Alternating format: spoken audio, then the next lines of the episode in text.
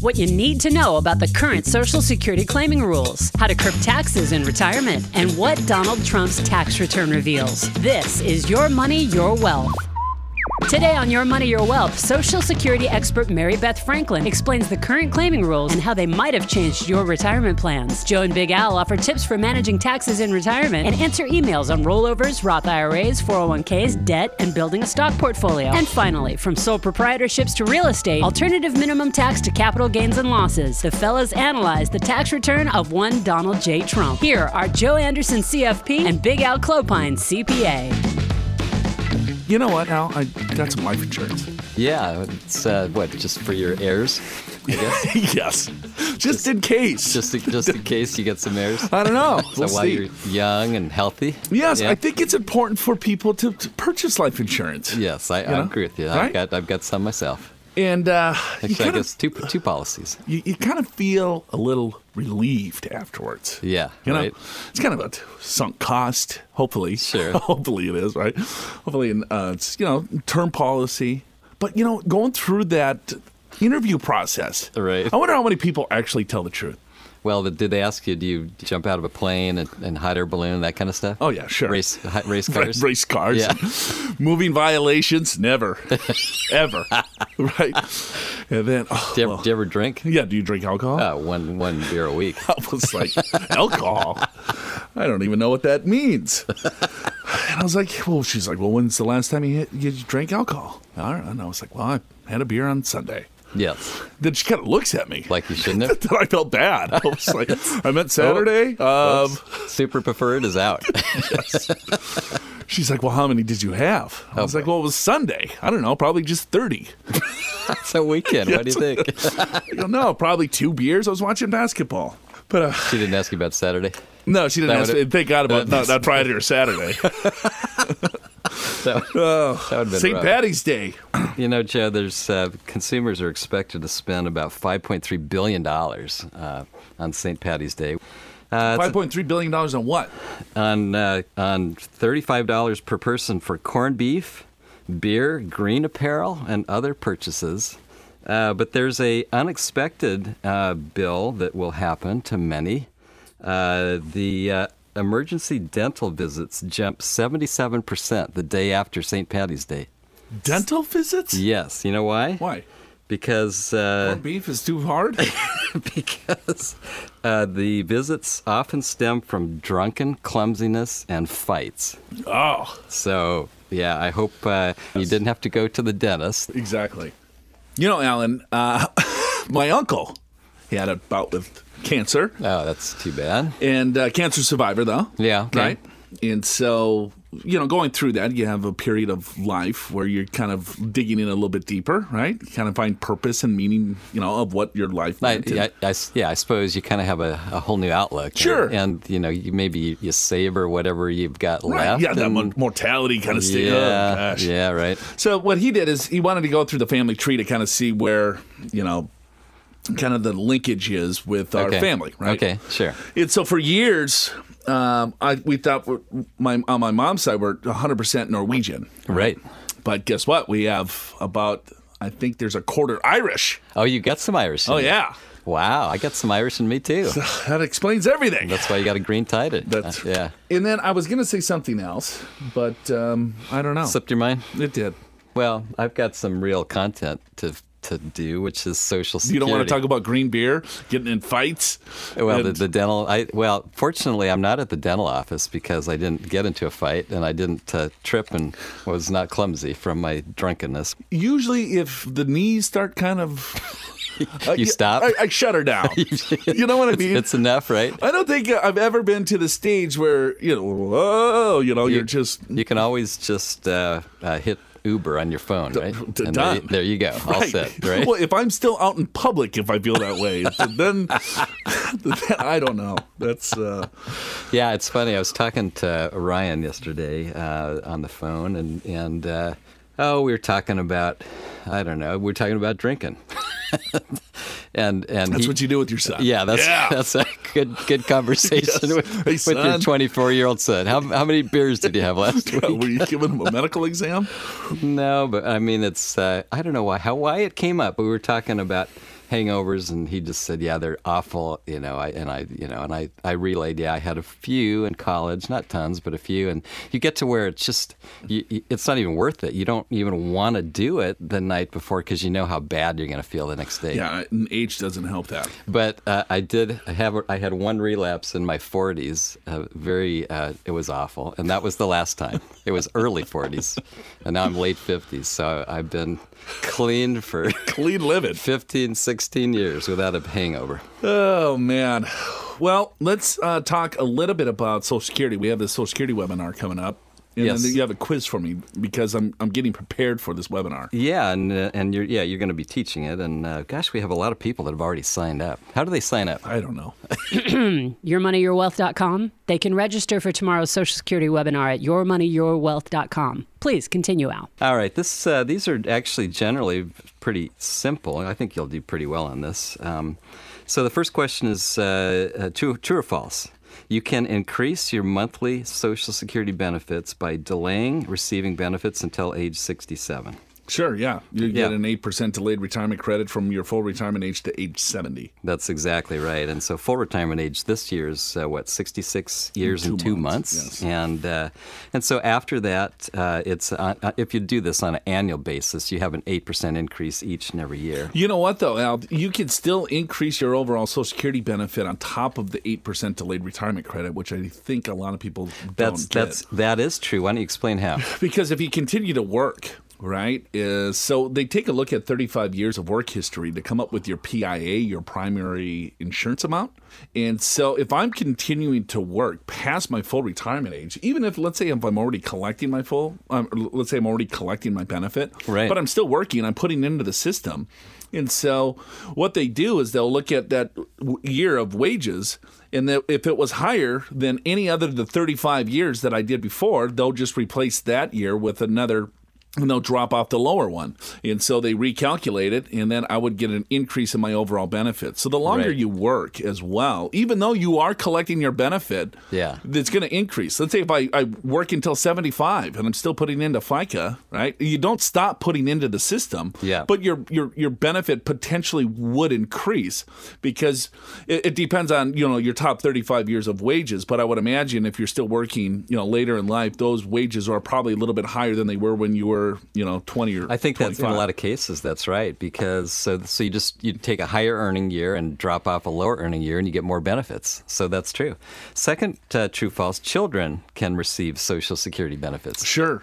Yeah. Yeah, if, you if you have a father uh, that or mother um, that is collecting Social Security, and if, they're, that's if it's a minor child, Yeah, children under age 18 can receive Social Security benefits if their parent or guardian is receiving benefits. Yeah. They, they can also collect survivor benefits in the event of a parent's passing. yeah, Trump's kid. Do you think he's collecting? It's possible. What's his name? Lil Bonner? Donner? Oh, I knew it. I can't think of it off right. the top of my head. But anyway, uh, here's three. When a person claims Social Security benefits, it causes their spouse or ex spouse's Social Security benefits to be reduced. A lot of people wish that Yeah.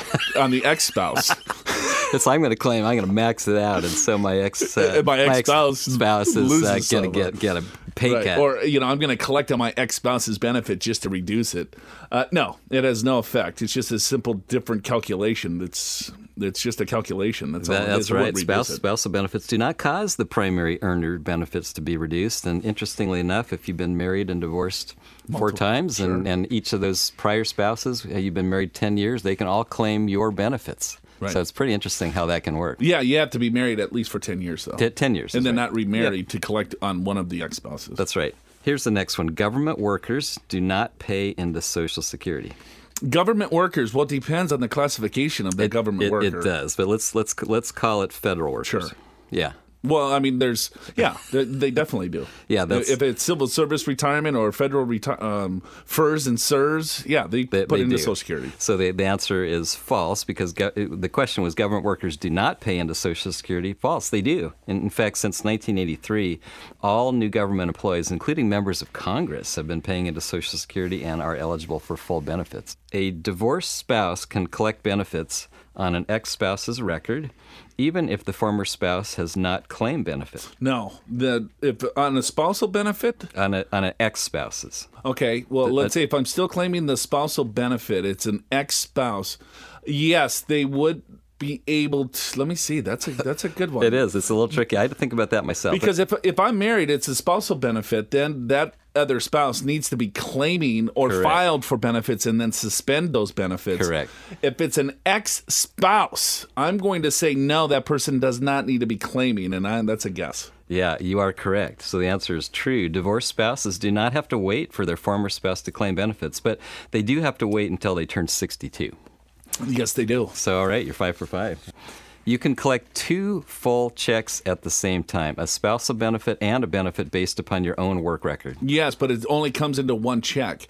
That's where it gets a little bit confusing because let's say if I claim my benefit, for instance, if I claim, let's say, my own benefit at 62, and then, but my spousal benefit is higher than my own benefit, and then when my spouse turns full retirement age and claims their benefit, mine would then revert to the spousal. But how it actually works behind the scenes in the Social Security Administration is that you still get your benefit, and then they just add on top of that Right. The, the, the spousal benefit. Right. So the spousal benefit wouldn't be reduced per se because you switch to the spousal benefit at, let's say, your full retirement age, even though you claimed your benefit at 62, but your benefit would still be reduced. So it'd be a reduced benefit. That is a, your explanation was correct. Your answer to the question was was wrong because it said you can collect two full checks at the same time. The answer is false. But you said that you you you can get the benefits, but it's only on one check. It's one check. You're not getting two checks. So listen to the question. You can collect two checks at the same time. False. Stupid. An annual cost of living adjustment is guaranteed. An annual? No. Absolutely not. but- yeah. No. Cost of living adjustments are based on inflation. We've had several years where there's been no increase at all. Foreign citizens cannot collect Social Security benefits. Foreign citizen? No, that is false. That is false. Foreign, an- uh, a foreign citizen, as long as they have 40 quarters or 10 years of service, then they can collect benefits.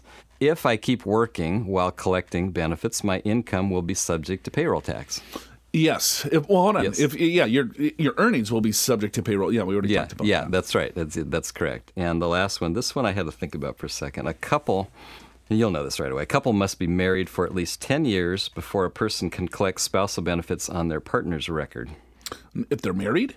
A couple must be married for at least 10 years before a person can collect spousal benefits on their partner's record. So they're still married. Uh, No. That's only on an ex-spouse. That's right. It's only on an ex-spouse. And so for new For uh, for new married, I think it's a year. It's exactly. Newly married couples have to wait one year before they become eligible for spousal benefits. Boom. So I will give you 10 out of 10. All right, thanks, buddy. Social Security is likely to be an important part of your retirement, and as you just heard, it gets complicated. To learn how to maximize your Social Security benefits under the new rules, sign up for our free Social Security webinar happening tomorrow, Tuesday, March 28th at 10:30 a.m. Pacific Time. Go to yourmoneyyourwealth.com to register, then log on to the free webinar tomorrow. Joe will teach you about claiming strategies, how to calculate your benefits, what benefits are available, and how they're taxed. That's the free Social Security webinar tomorrow, Tuesday, March 28th at 10:30 a.m. Pacific. Register at yourmoneyyourwealth.com. Now we step back in time, back to Halloween 2015, when the government was running out of money, back to when they changed the Social Security claiming rules, back to when Joe and Big Al looked to nationally recognized Social Security expert Mary Beth Franklin for guidance. Hey, uh, we got Mary Beth on the line. Yeah, it's some pretty big changes this week with Social Security. Huge changes. Yes. So as soon as I found the word, right, I had everyone in the office. Yes. Tracking down Mary Beth. And and we found it. We found her because she's the um, probably in in the United States when it comes to Social Security. This is the person that you need to talk to. So Mary Beth, thanks so much uh, for joining us today. Well, I think it's very appropriate that Halloween has come early to a lot of retirees because when they hear this news, they're going to be scared. Oh, That's- well, let's dive in, Mary Beth. Tell us, okay, so what what happened? What are the changes? What um, what the heck is going on? Well, you probably know that there's been some big legislation in Congress this past week to keep the government from running out of money. That's a laudable goal. It's important legislation to pass through quickly. The only problem was there were a lot of sneaky things in it that no one knew about. Some of the good things for retirees are the Medicare premium increase for 2016 is not going to be as bad as we thought. The other good news is disability benefits will not run out next year in the middle of a presidential election season. But the bad news is the trade off was Congress decided to change some very important claiming rules for future beneficiaries. So were you were you surprised, Mary Beth, at this? I think the word is gobsmacked. I have covered Congress for 30 years, and I have never seen anything like this, where something that is so significant to Americans who have paid FICA taxes throughout their careers and at least felt they had some control over when they could claim their Social Security benefits and to maximize those benefits, this came out of nowhere. They will not take away benefits from people who are already claiming. But there was a whole lot of confusion um, earlier in the week because the way the legislation was written originally, it meant that at that six month deadline, effectively around May 1st, this would apply to everybody, even people who had already claimed, which meant checks to their wives and husbands and kids would have stopped. Well, luckily, before the House passed the rule, someone rewrote it to basically say if you've already done this, don't worry, everybody can keep collecting benefits. It's only people who try to file and suspend after the deadline, which is roughly May 1st, 2016, family members will no longer be able to collect on benefits. So no one who is currently collecting a benefit will lose it, but the rules will change going forward. Uh, Mary Beth, I had just read something from Larry Kotlikoff, and he was talking about that four year benefit for a spouse could be as much as $50,000, and so that's what's going away. Well, no, that's a separate piece. We haven't gotten to that yet. Oh, okay. Um, well, educate the, us. The first part applies to file and suspend. And basically, the law is saying if you are currently 66 or will be 66 by roughly May 1st next year, you can still file and suspend under the old rules. That's the first part. The second part has to do with filing for spousal benefits only. So if you're 62 or older by the end of this year, by December 31st, 2015, you still have the right, when you turn 66, to collect a spousal benefit only. If you're younger than 62 by the end of this year, you don't have that option. When you claim Social Security, they will pay you whatever benefit you're entitled to, and if you're entitled to two, you'll only get the higher of the two, and the other one goes away. So if when I get to my full retirement age of 66 and my own retirement benefit is higher than my benefit as a spouse, they're only going to pay me my own retirement benefit, and I will never get to collect the spousal benefit significant changes in Social Security um, and when it comes to claiming strategies that is going to affect most of us if you're not 62 years of age. If you're 62 years of age or older, you still have a little bit of a window. Mary Beth, let's clarify some things here because, of course, I, it sounds like I don't know what the hell I'm talking about. Which is true. Yeah.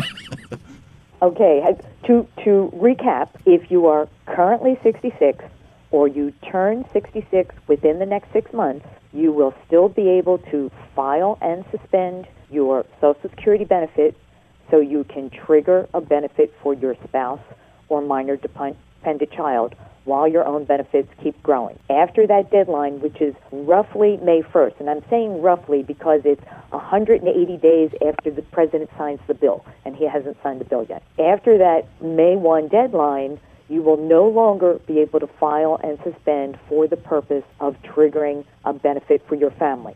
The only way your family could correct, collect on your record after claiming after May 1st is for you to actually claim a benefit.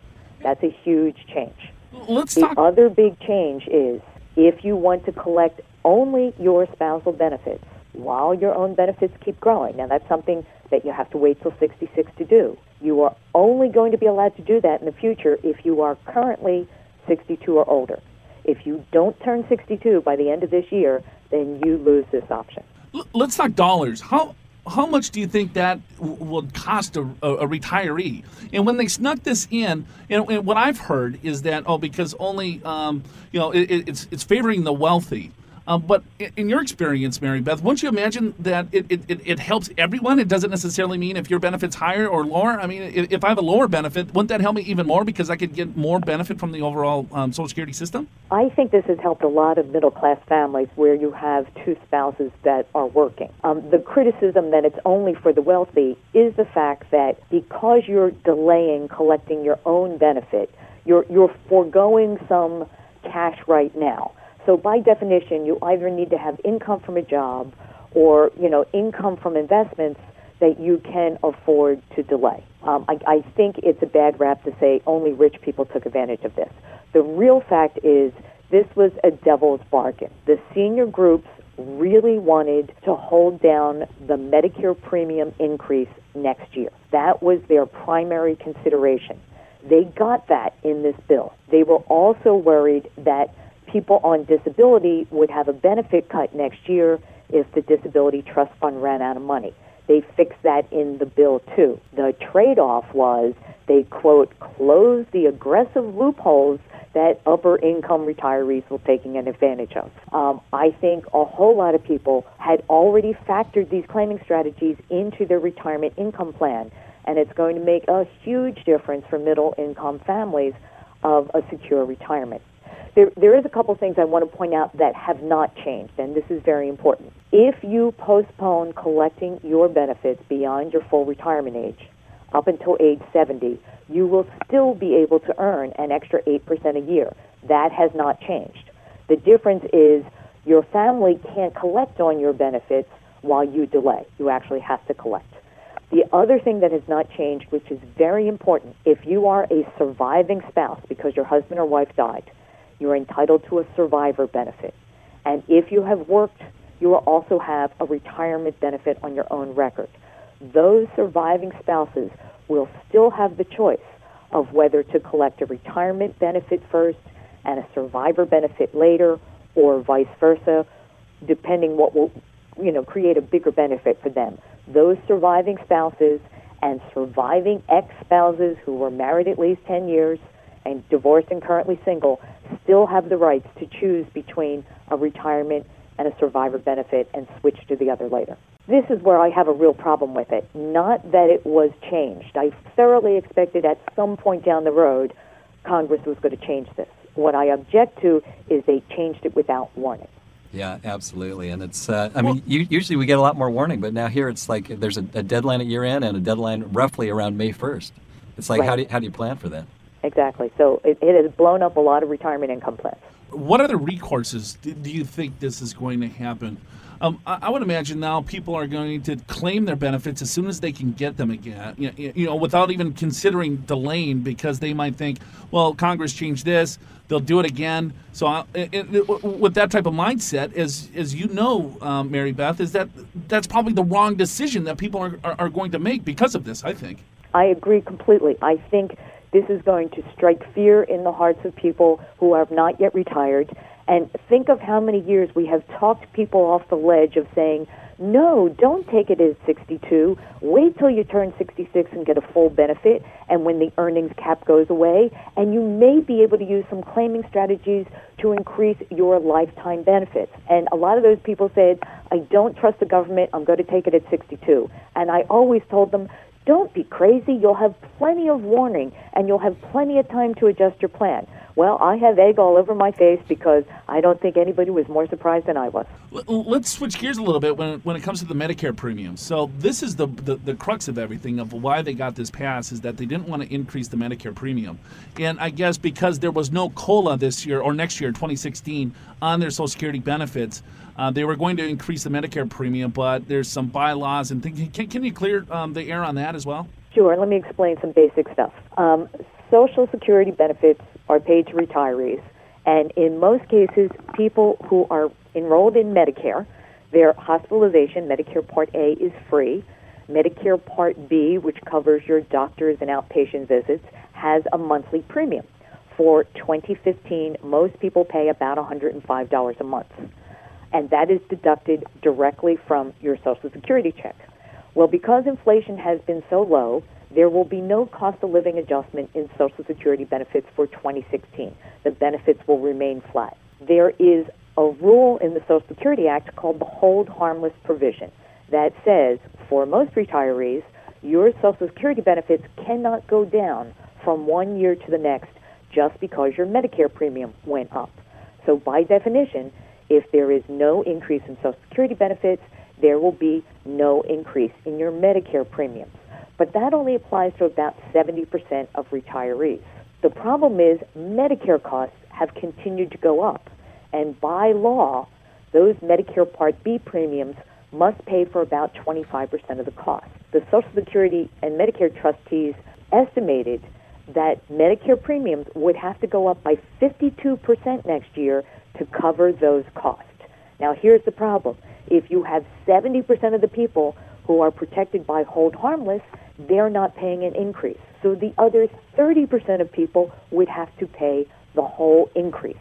And it looks like the premium was going to go up from $105 a month this year to about $155 a month next year. That's about a $650 annual increase. Um, people were really freaking out about that, and we said, we can't let this happen. We have to protect retirees.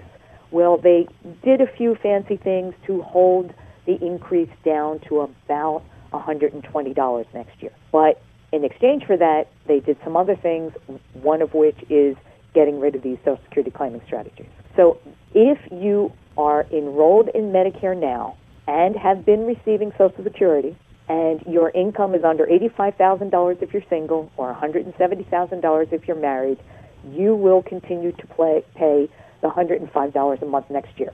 There are some people that will pay the higher amount. Those are people who are newly enrolled in Medicare next year. They're going to pay about $120 a month. So will people who are enrolled in Medicare but not collecting Social Security. They'll pay the higher amount. Those are people who have filed and suspended their benefits. Those are people who are enrolled in Medicare but aren't entitled to Social Security because they might be um, public employees. And people whose income is above those levels, above 85,000 if single or above 170,000 if they're married, are going to pay a lot more for Medicare next year. Great stuff. Mary Beth, thanks so much. That's Mary Beth Franklin. You can, uh, Mary Beth, where can people get more information about this and, and um, follow you? Well, I am at investmentnews.com.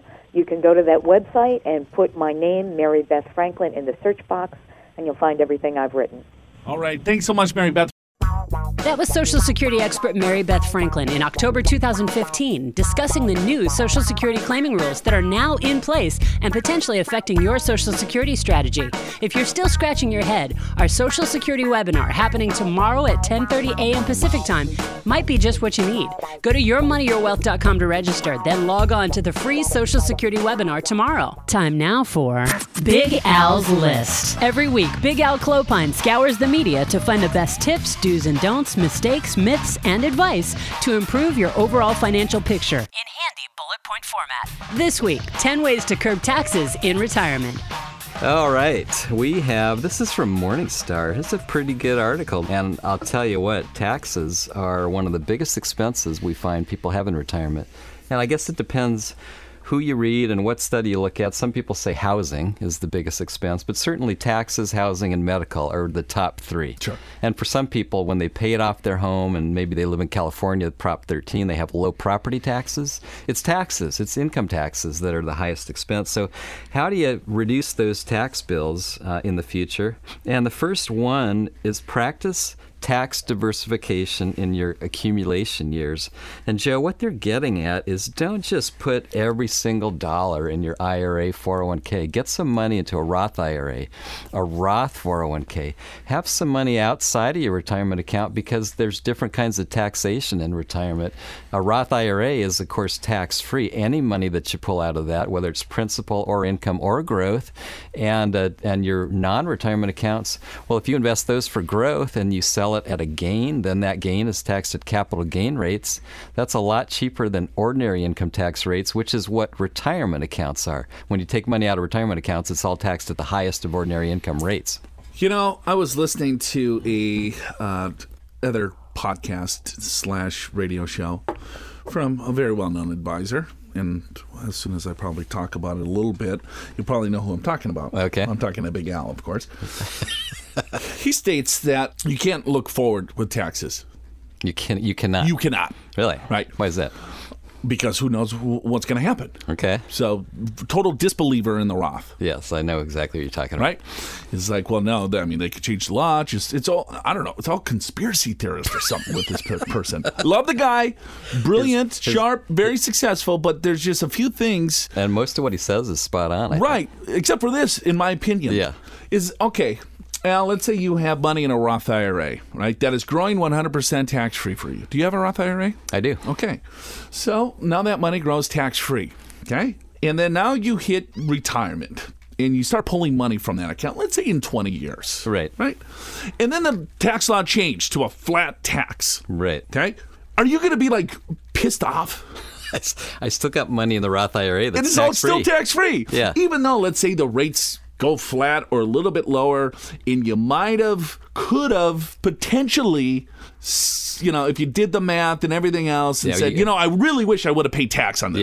Yeah, right. Because I right because then I could have got a bigger da- tax deduction way back when instead of what I save right now. And the, the the problem with that kind of thinking, You already forgot about it. what did you have for lunch yesterday? Uh, See, you don't even remember. It doesn't matter. It's in the past. Who cares? Right, it's you're all right. tax free. You are right.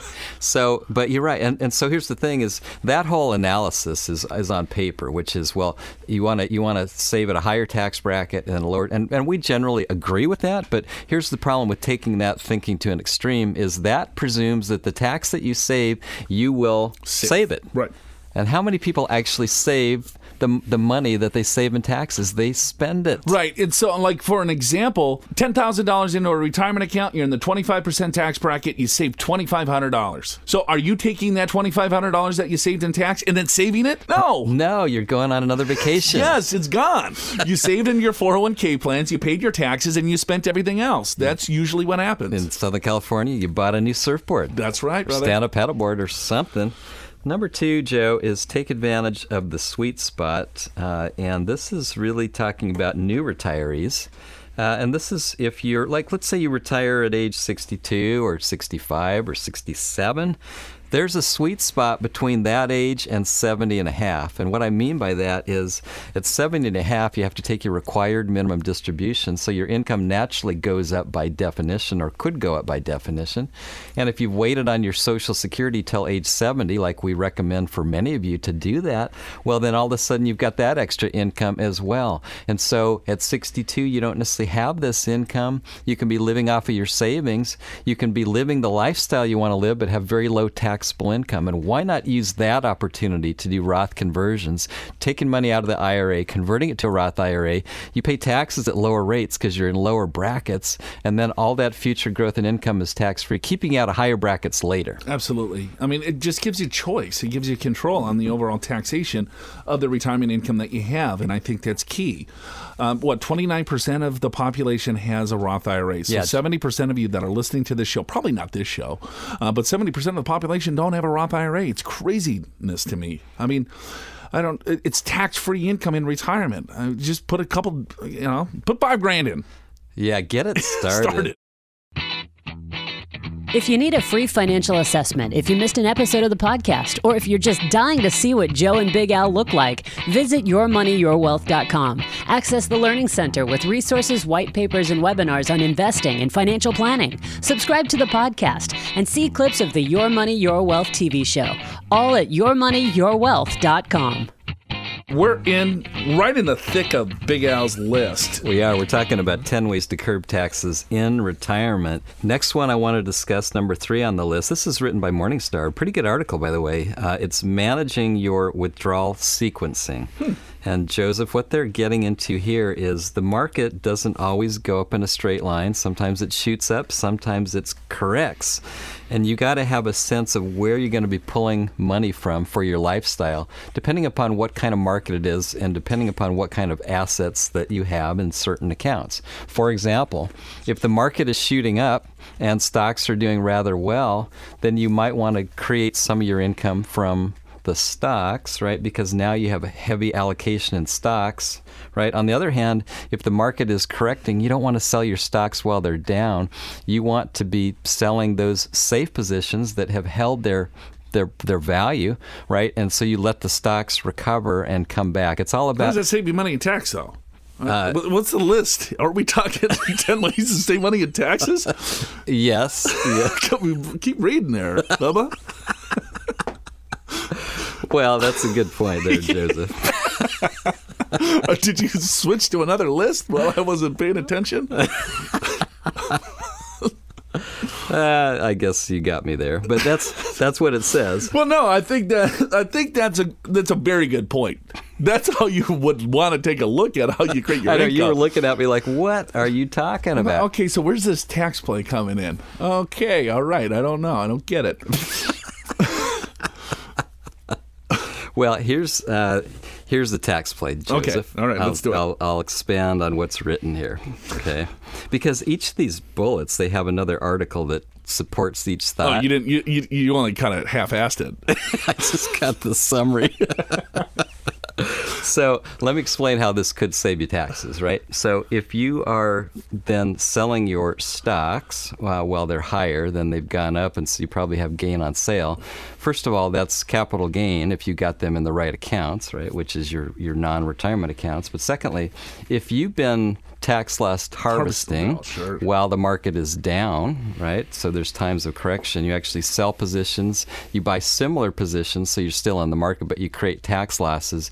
Then when you're selling your stocks to create your income in times when stocks are going up, you got these losses to net against it, thereby saving some taxes. Wonderful. You, you, you buy that? I buy that. Number four, keep an eye on asset location. All right. So yeah, I think well, this those two could be combined. They could. Because uh, what asset location means is that you want to locate assets, such as stock, that's an asset, versus bond, which is another asset, in different pools, locations of how they're taxed. So let's say you have a retirement account and you have a brokerage account, and you have two hundred thousand dollars um, in your brokerage account, you have two hundred thousand dollars in your retirement account. So that's 50% of your assets are in a retirement account, 50% are in a brokerage account. And then you also want a 50 50 split of stocks versus bonds. And this is, of course, outside of your cash reserves. Right. Okay. You potentially would like to hold your stocks in your brokerage account, in your bonds, in your retirement account because of the taxation. yeah, I think most people think you should do it the other way. Sure. And the reason for that, Alan, is that we've always been taught to defer our retirement accounts, defer, defer, defer, right? Don't touch it. Right. And so people don't necessarily want to touch their retirement accounts. They're thinking that that is for long term. I don't want to, right? So the IRAs are very long term. I'm not going to touch that. So I'm going to have more growth assets orientated in that particular account. Right. And outside of my retirement accounts, well, I might have to have access to it and things like that. No, that's what your cash reserve is for, right? So make sure that you have plenty of cash reserves for opportunities, you know, emergencies, everything else in between. And then everything that's earmarked for your retirement should be allocated stocks or asset classes that have higher expected returns should be in your non-retirement accounts and then your more safe assets should be in your retirement accounts because of the tax. Just think about it. If you have your stocks, let's say in a retirement account, stocks over time have outperformed bonds because there's more risk to stocks than bonds. Because of that risk, you have a higher expected return. And then if I have this larger expected return in my retirement account that's going to be taxed at ordinary income rates, well, wouldn't you rather have that higher expected return in a brokerage account where you now you're taxed at a capital gains rates? For most of you, it's going to be lower than your ordinary income rate. So you want to take advantage of the growth aspect of it, but also on the downside, if you're looking for higher expected return, you are going to take on more risk. And we all know what risk means it's volatility. So when stocks go down, there's an opportunity for you to sell that particular security, buy something similar, take that loss as a realized loss, put it on your tax return that would be offset with any future gains. So it's a double whammy, I guess, for lack of a better word, is that hey, I benefit on the upside because I get taxed at a capital gains, but I can also benefit on the downside by creating capital losses that will offset any future gains down the road. Yeah, it's. I think this is one of the most important tax considerations for retirees is where they put their investments. And we're not saying to take any ridiculous risk in any Keep the same particular risk in the asset. pro- uh, you know, profile, It's yeah. like figure out the right mix of assets for you, but then you pluck certain asset classes, as you said, you're more you're you're asset classes with higher expected returns, which are generally stocks. You put those in your non-retirement accounts because of capital gains. You put your safer assets in your retirement accounts because that's a bond. It's going to create interest income, which is taxed at ordinary income anyway. And you don't necessarily want your highest growth in your retirement account. Now, if you've got a Roth IRA, even better, right? Because now you put your higher expected return asset classes in the Roth IRA. That all grows tax free. You put your safest stuff in the re- regular retirement account, and then kind of the medium, if you will, whatever's left, put in the middle, put that in your non retirement account. That's a great way to do it. If you think about it year after year, you'll get to keep more what you're making because you've been really intelligent about the taxes. Absolutely. It's um, you can tax lost harvest, tax gain harvest. Then you have an efficient distribution strategy, and then just to piggyback on what you were saying, Al, before, where you were talking about nothing to do with tax, even though your list has everything to do with tax. Yeah. Um, is that well, well, now I could look at all right. Well, if my stocks are up, well, do I sell those? Okay, if they're well, if I've eh, already had some losses, I can offset those gains with losses, create that income tax free.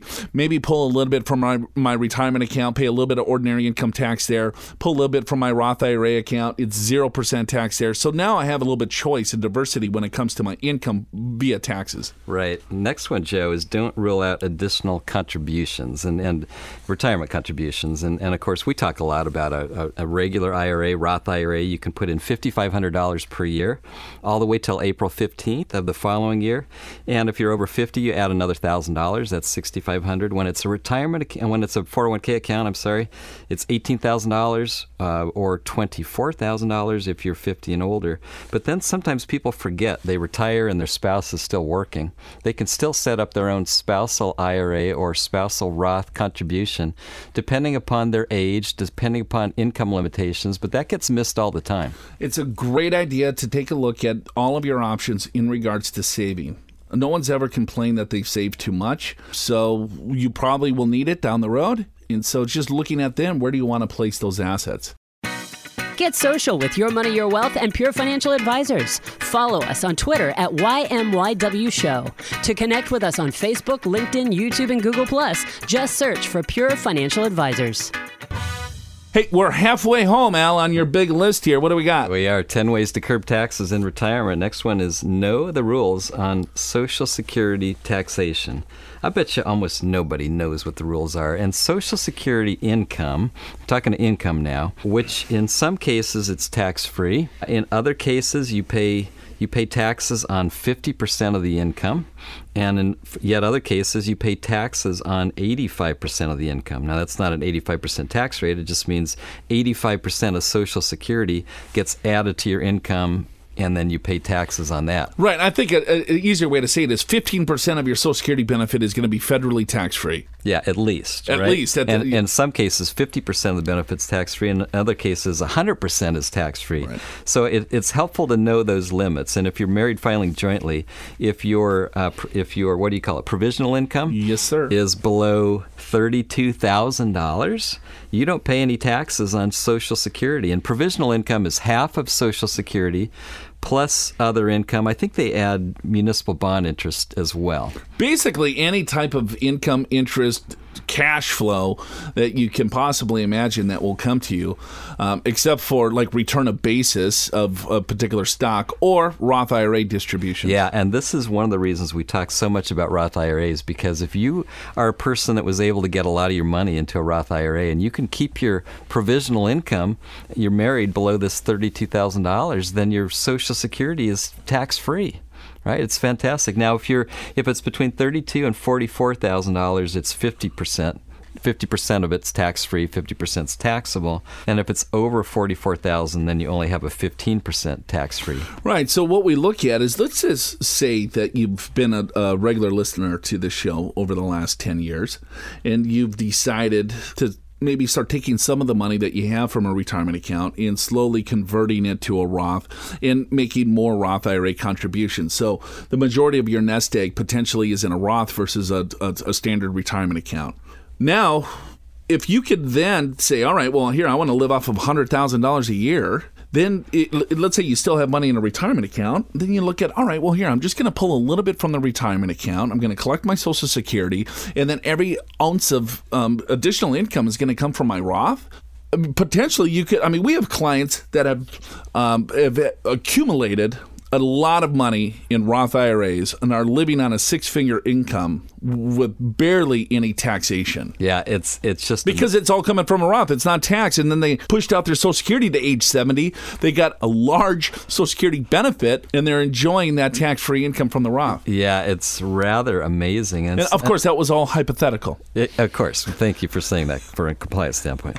Um, now, We don't have clients that do that. We heard that other clients somewhere might have that strategy, hypothetically, that I read somewhere. It's it's it's very possible, Joe, because and, and also here's what happens when you are in these in these ranges where you're starting to get taxed on Social Security.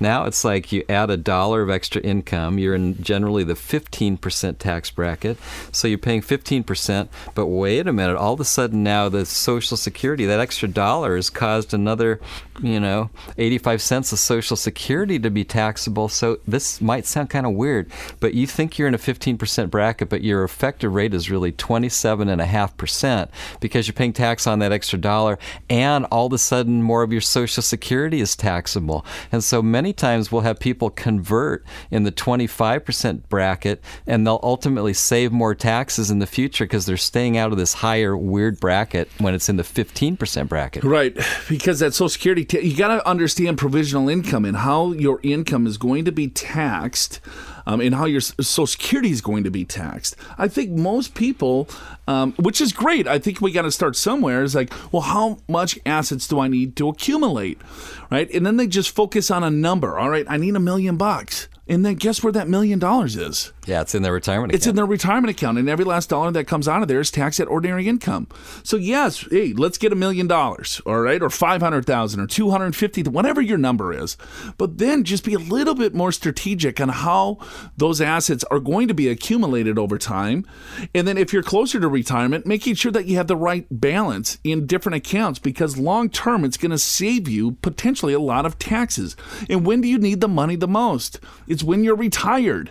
And if you can avoid or mitigate some of these taxes, I mean, it's it.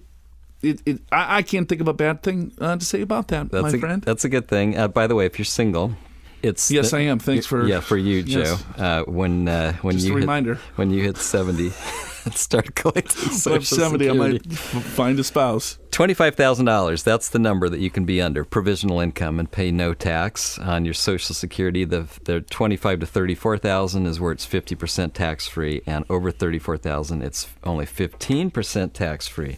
Our next item, Joe, is get the biggest bang for your deductions. And this is referring to the itemized deductions because the, the basic rule with taxes is the IRS doesn't let you deduct personal items, personal expenses, except for things that are on that itemized deduction schedule, like medical deductions. If you're over 10% of your adjusted gross income, or if you're over one of your husband or wife are over 65, it's 7.5%. Mortgage interest, property taxes, state taxes, charitable contributions. So there's a few things there.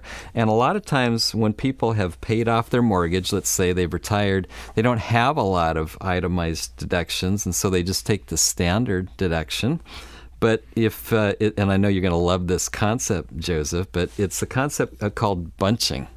It's where you might take uh, your property tax bill and maybe you pay your April bill in December one year to get some extra property taxes. Maybe you do extra contributions. Maybe you pay some extra medical in one year so that you get over that standard deduction and actually get some extra benefit. And the following year, of course, you're a lot lower, but you'll just get the standard deduction. It can make a big difference. Not even close to a big difference. It might save you 50 bucks. You, you know what? Um, so on my way to the radio station here, Yes. I stopped and purchased a energy drink. Okay. And Which you normally do for a show. It's it's one of the ways that you keep so energetic. And Yes, and you know some some agua and water. Right. And then um, I got 50 cents off, right? Okay. And then the gentleman that I usually go to the same gas station, right? And he's like, "Hey, 50 cents off." And I was like, "Wow." And he's like, "Yeah, you really can't buy much with 50 cents anymore, can you?" And I was like, well, can't you still? I don't, I don't drink soda pop. I don't drink Yeah. Coke, you know, whatever. right, right. And so I go, well, can't I? Well, there's a pop machine or something. Can I put 50 cents and get a can of Coke or something? Right. He's like, we sell pop can- or cans for $2. Two dollars. Two bucks for a, a can of soda. Right. And I'm like, God, I feel old right now. I'm Two like, dollars. Right. two bucks? Yeah. the last time I think I drank a soda was I put 50 cents in a, a pop machine, A vending machine. Right. Yeah. That must have been a while ago. You don't call them pop machines? Uh, no, that's a that's a Midwest. You term. know what I'm referring to. Uh, yes. Yes. Soda pop. All right. Yeah. Yeah, see? we call it soft drinks here in Southern California. soft drinks is what you get at like McDonald's. is that's through the right? It's not a can. It's like, Yes. can I get a soft drink and Okay, a I'll can? a can of soda. I wouldn't. I would. I would. I, Soft as, drinks. As a Southern California There's no boy, soft I would a- never say. I would never go into to a place and say, "I'd like a soda pop." Give me a pop. Give me a pop. Couldn't say it. It's just a little bit. Uh, it's not cool enough for Southern California. All just, right. just FYI. Okay.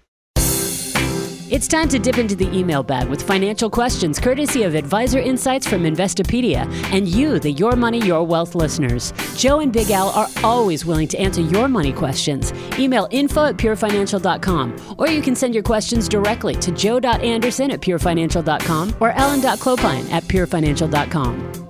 You got some good questions this week, Joe.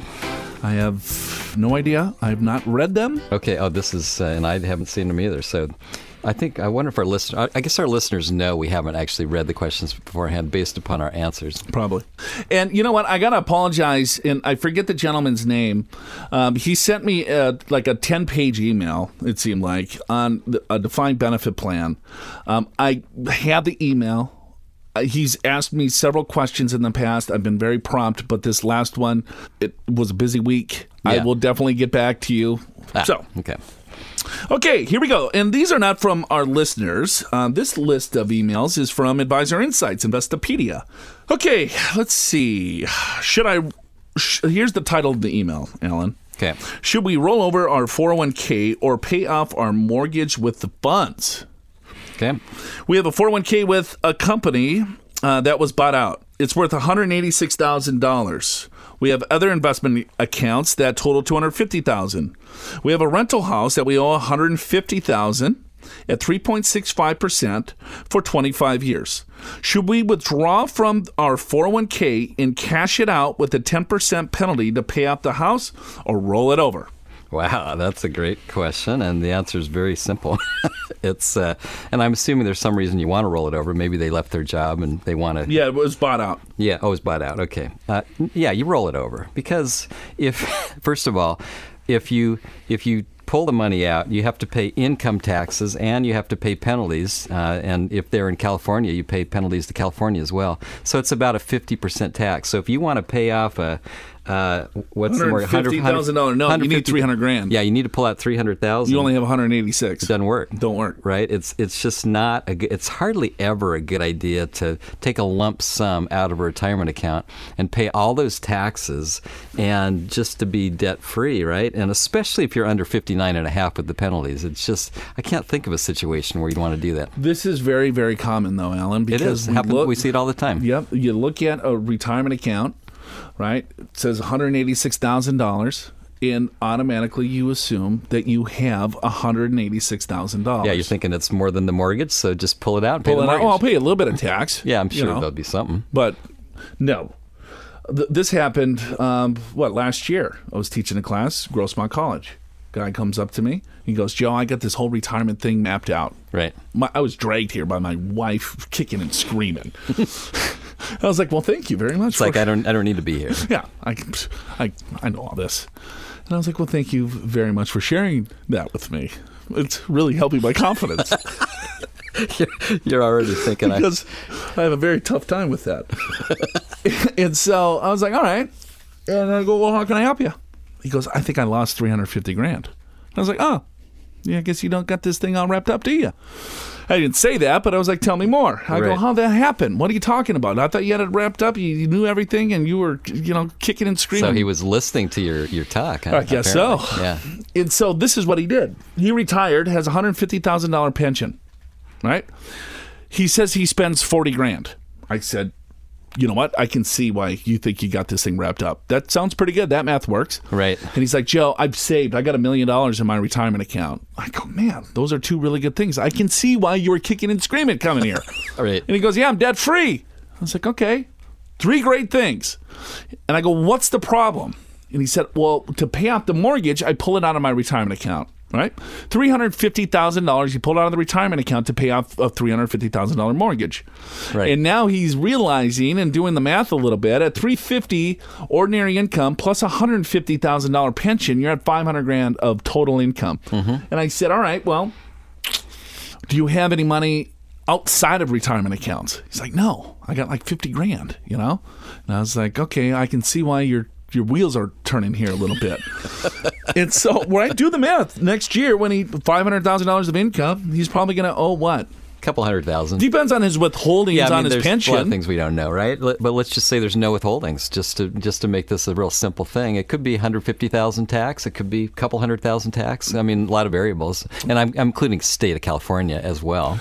So where's he going to come up with that 200000 Al? He only has $50,000 Well, outside of he's going to go back account. to his retirement account, and then it's going to get taxed the following year, and he's got no money to pay that tax, so he's going to have to go back again the following year to pay that tax. Right. It's just tax upon tax upon tax. Blew him up.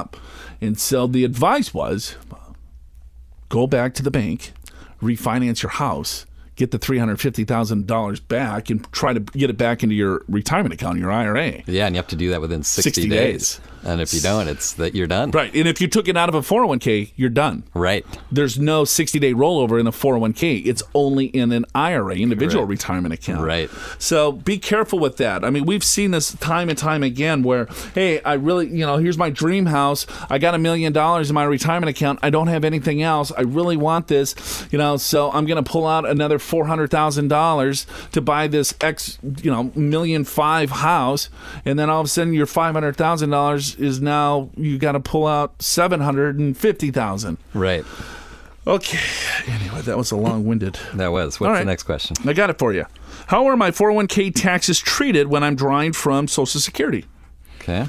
My tax person told me I can take up to 11,500 from my 401k pre-tax dollars and not pay taxes on the 11,500 amount. Is that true? Uh, that's the, that's the question. Yeah. Okay. uh, let's see. Let me. Let, let, the answer is Well, what's your deductions, exclusions, exemptions Well, first right, of all? right now, I'm going to assume it's standard deduction. So the standard, the, the exemption amount's four thousand fifty dollars, and the uh, the standard deduction, I'm assuming he's single, because then that would be eleven thousand four hundred dollars. So that is a correct statement for 2017.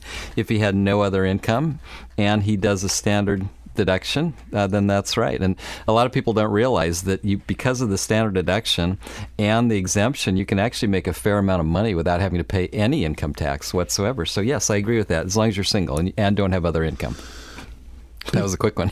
Big brain, Big Al. All right, how can I continue to build and earn off of an initial stock purchase? Huh, okay, let's see. Okay. I just received three to four shares of Procter and Gamble stock. Okay. I want to build off that, but do not necessarily know where to start. How can I create a portfolio and get a return? I should have read it before I said it. Well, how can you create a portfolio? So let's presume that you're working, and, and we're going to make some assumptions here that you have an income and that you can save some of that income. And so, probably the because you're, you're asking a question like this, I'm going to assume you're younger.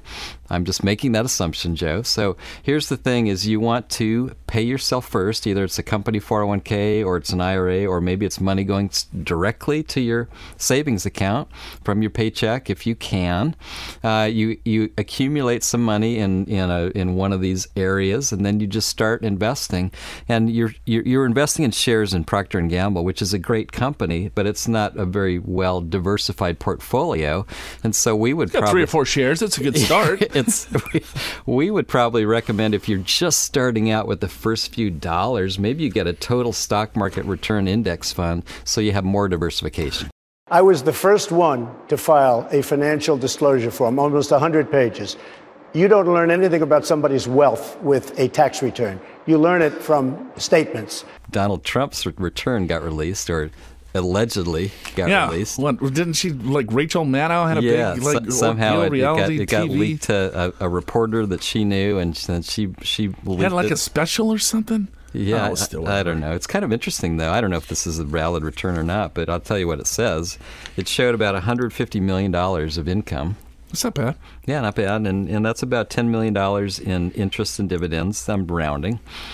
Uh, let's call it about 40 How much in, 10, 10 million in, interest and dividends? Yes, uh huh. Okay. About uh, about f- about forty plus million in business income on Schedule C. That's interesting that someone would have of this income level would have forty million of income on a Schedule C sole proprietorship.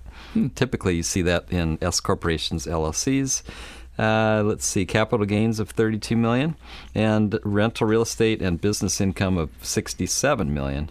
Now, here's the catch, though, is there was a hundred million dollar net operating loss, so the adjusted gross income was about 50 million, and itemized deductions 17 million. Taxable income was 31 million.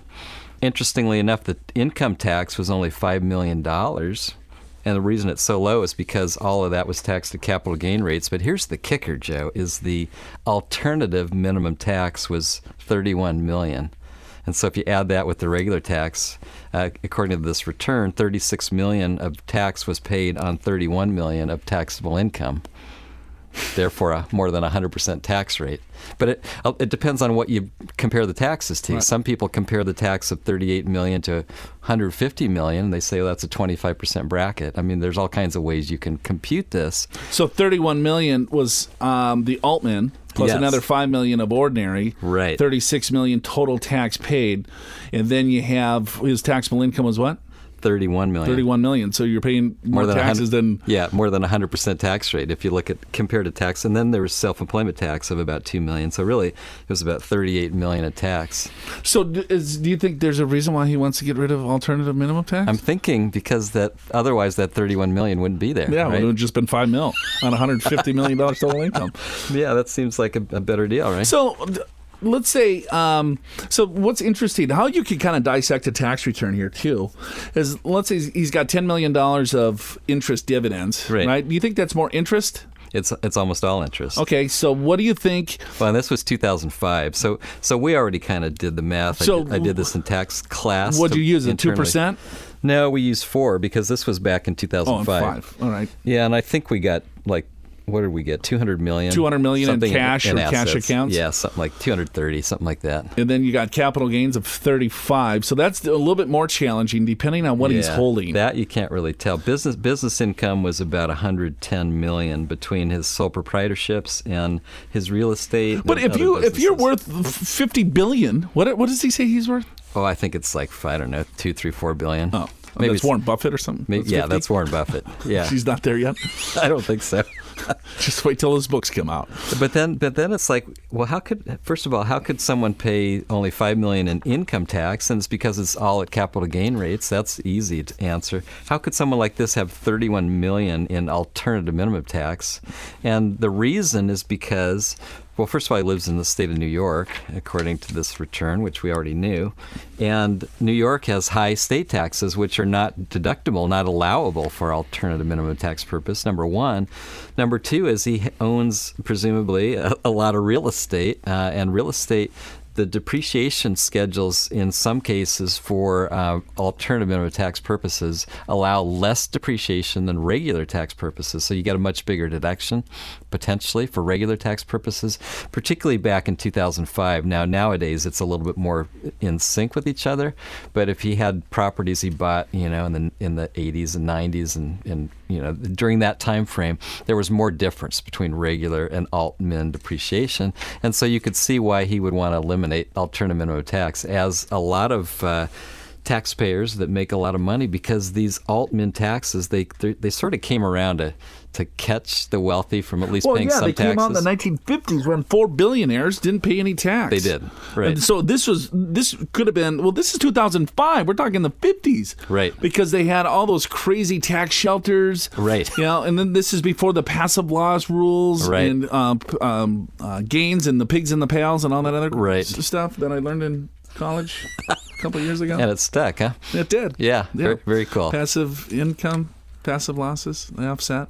Anyway, I did one, on one other interesting thing about the return. It, at the top of the return, it says, "Check here if you or your spouse, um, if filing jointly, want three dollars to go into the presidential election campaign He fund." said no. he said yes, Oh, he gave three bucks. but Melania said no. Oh, okay. She wasn't into it. She was, she didn't like presidents at that time. Apparently not. Well, all right, we got political. Let's do it. yeah, we did. Well, we talked taxes. We looked at it. We dissected a tax return, and I think most of our listeners caught about maybe four percent of what you said. I would agree with The that. alt min and blah, blah, I know it, it. It's just noise. I get it. But if you're interested, But it sounds like you got a big brain, Big Al. It's you can tell if that, that's the reason why uh, a lot of the politicians in the country, for that matter, wanted his tax returns because you can tell a lot of, about, About- a person right. with the tax return. Now we only have two pages, and there's pr- it's probably hundreds of pages long. It's probably a pretty thick return. I'm guessing. Yeah. What would you charge them if you were doing taxes? Oh, this back this- in the day. This, this return, if I had to do this one. Um, I, well, this just for the personal, not even all the corporations. I mean, I, I would have to hire an army of people, uh, but um, just the personal return, I don't know. I, 100,000, 200,000, half a million. I have no idea. I got to see the whole return. It's it's big. It's it's You- you huge. think- huge. Do you think H and R Block did it? Uh, Charge them two hundred fifty bucks. Let's see. Oh, it's blacked out. I can't see who did it, and the social security numbers are blacked out. And um, but we do know that uh, Melania kept her own name. She did. She's not Trump. She's uh, uh, gosh, K N A Y S. How do you pronounce that? All right. Nice. Well, that's it for us today. I have no idea, brother. Okay. Uh, hopefully, you enjoyed the show. We ran out of time. Uh, the show went fast. Hopefully, it went fast for you. Want to thank Mary Beth for uh, sticking. Um, we just kind of plugged her in. It was a little repeat, if you didn't know that. But, um, but we'll be back next week. Um, very excited about next week because I'm sure we're going to have a lot more uh, fun stuff to talk about. For Big Al Clopine, I'm Joe Anderson. Uh, and go Gators! March Madness is upon us. Uh, we'll see you next week. So, to recap today's show, tax diversification and knowing the Social Security taxation rules can help you curb your taxes in retirement. But does looking at how you create retirement income save taxes? It was a stretch, but Big Al made it work for us. Donald Trump's 2005 tax return leads us to believe that he paid more than a 100% tax rate, depending on your calculations. I don't know, that one still confuses me. Anyway, special thanks to our guest, Mary Beth Franklin, for explaining the current Social Security claiming rules. Don't forget to register for tomorrow's free Social Security webinar at yourmoneyyourwealth.com to learn more. Subscribe to the podcast at yourmoneyyourwealth.com through your favorite podcatcher or on iTunes, where you can also check out our ratings and reviews. And remember, this show is about you. If there's something you'd like to hear on Your Money, Your Wealth, just email info at purefinancial.com. Listen next week for more Your Money, Your Wealth presented by Pure Financial Advisors. For your free financial assessment, visit purefinancial.com. Pure Financial Advisors is a registered investment advisor. This show does not intend to provide personalized investment advice through this broadcast and does not represent that the securities or services discussed are suitable for any investor. Investors are advised not to rely on any information contained in the broadcast in the process of making a full and informed investment decision. Your Money, Your Wealth opening song Motown Gold by Carl James Pestka is licensed under a Creative Commons license.